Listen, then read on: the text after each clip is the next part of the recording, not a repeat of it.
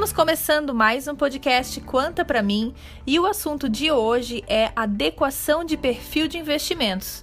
Estamos no mês de fevereiro, que é a primeira janela do ano para mudança de perfil, e vamos falar sobre quais pontos avaliar para auxiliar nessa tomada de decisão. A convidada de hoje é a gerente de investimentos da Quanta, Helenise. Seja muito bem-vinda. Olá, Mayara. Olá, pessoal. Muito obrigada pelo convite. Helenise, em primeiro lugar, explica para nós quais são os perfis de investimentos disponíveis e em quais segmentos eles aplicam, porque tem muita gente que não sabe dessas opções dentro do plano de previdência. A gente tem três perfis de investimento que têm o objetivo de conseguir atender os três perfis de investidor.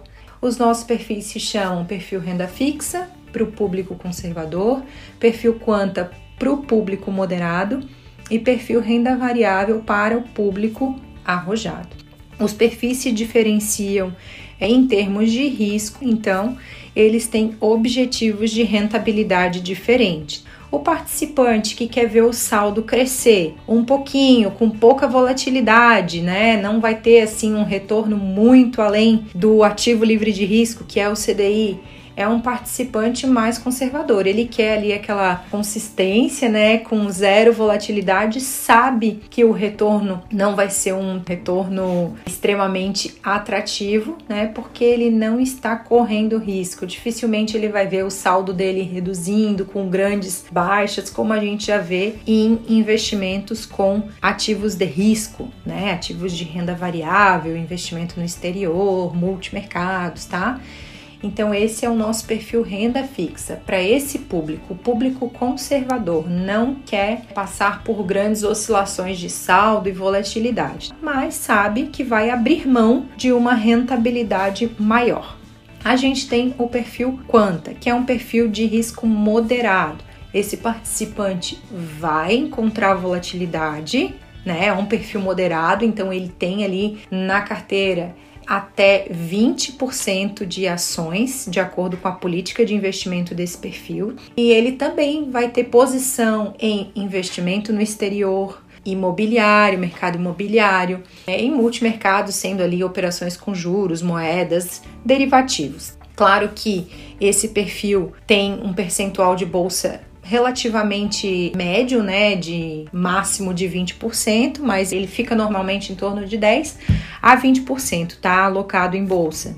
Então ele tem um risco médio, tá? O que que significa dizer isso? Ah, ano passado, ano passado a gente viu o Ibovespa cair ali menos 12 quase no ano, tá? Então esse perfil ele tinha 20% de posição em bolsa. Ele teve uma queda, os outros segmentos ele acabaram compensando, né? Mas ele encerrou ali o ano quase que num 0 a 0, não foi tão prejudicado.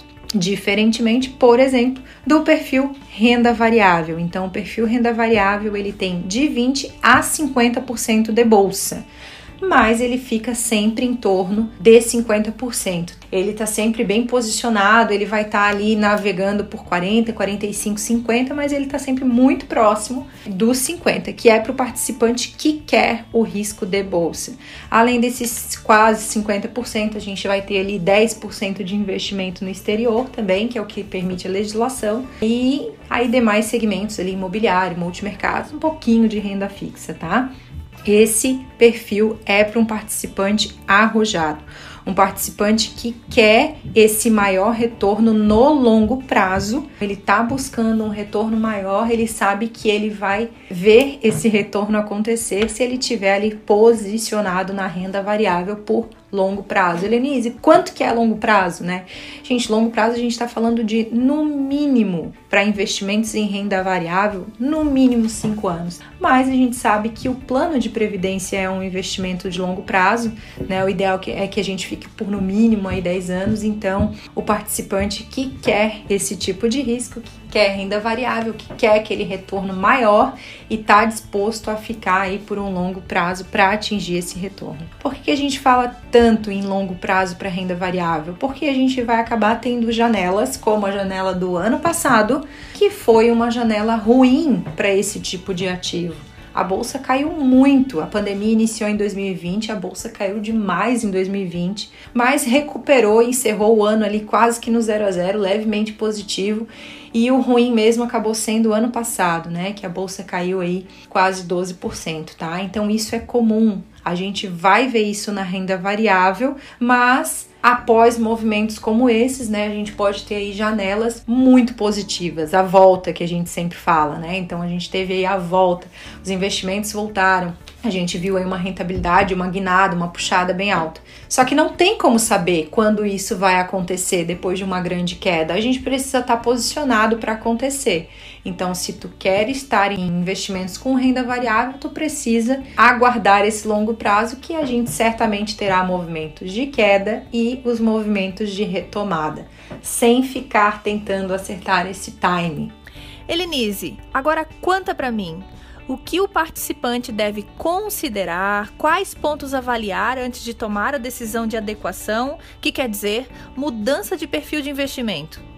O participante que estava no perfil renda variável sofreu uma desvalorização, a rentabilidade encerrou 2021 negativa, puxada pelo índice Bovespa que caiu consideravelmente, né? Caiu quase 12%. Então a rentabilidade foi impactada, o saldo foi impactado. Não tem necessidade de o participante sair desse perfil nessa desvalorização. A gente viu o índice Bovespa indo a 130 mil pontos, recuou para quase 101, agora agora está ali em 114, o ideal seria esperar uma retomada um pouco maior, tá? O participante que está no perfil renda variável, ele precisa de longo prazo, para justamente não cair nessas ciladas de ir para o renda variável depois que teve uma rentabilidade expressiva, como foi, por exemplo, em 2019, um monte de gente foi para o perfil renda variável, aí 2020 veio a pandemia, o retorno ficou ali meio de lado, 2021 teve a queda e agora vai sair né? É o movimento mais errado que se pode fazer.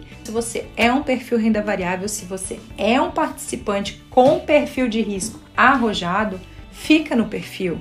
Ah, eu não, eu, eu achei que eu era, eu não sou, eu não fiquei contente, eu tô ansioso, agoniado, não tô no meu perfil correto, né? Fez o teste de perfil, identificou isso. Sem dúvida nenhuma, o ideal é que o participante vá para o seu perfil adequado. Mas quando fazer isso? Será que esse é o melhor momento? Não vejo que é o melhor momento. Eu acho que ainda dá para guardar o índice voltar um pouco mais, né? Ah, mas isso eu não sei quando vai acontecer. Vai acontecer esse ano ainda? Gente, não tem como saber. Por isso que se chama renda variável.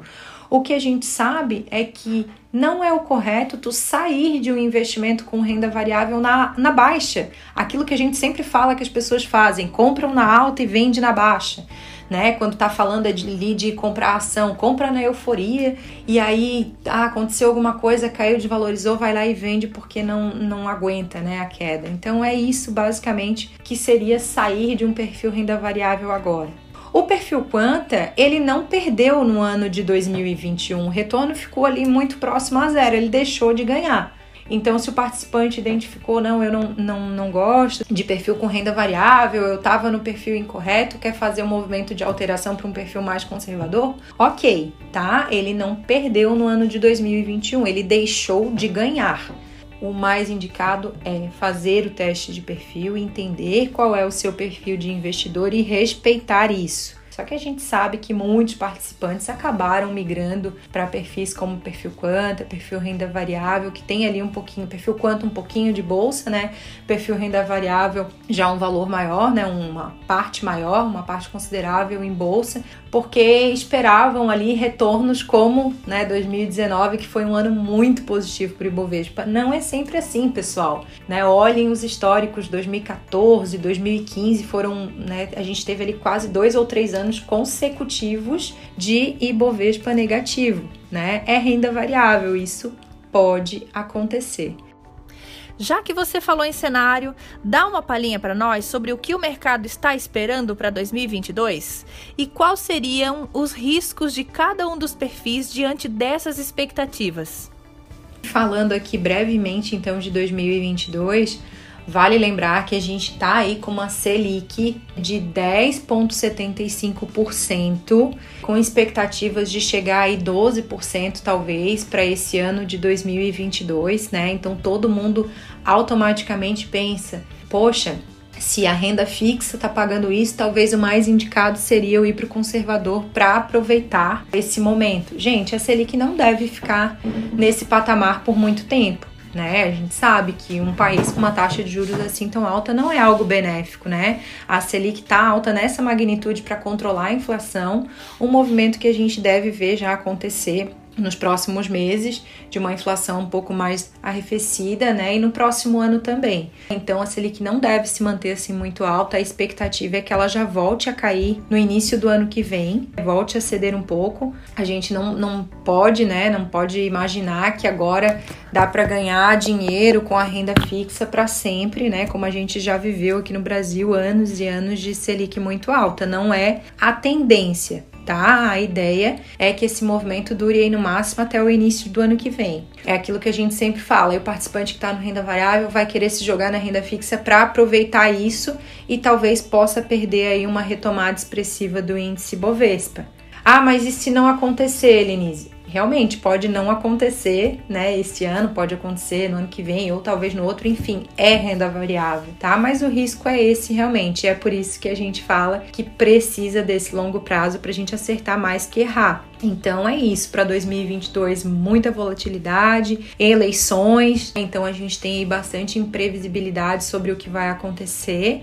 E lembrando que volatilidade não necessariamente é algo ruim, né? A volatilidade é o que vai aí destoar da média, tanto para cima quanto para baixo. Então pode haver janelas muito positivas também. Helenise, se o participante decidir fazer a adequação do seu perfil, por meio de quais canais ele poderá efetuar essa mudança?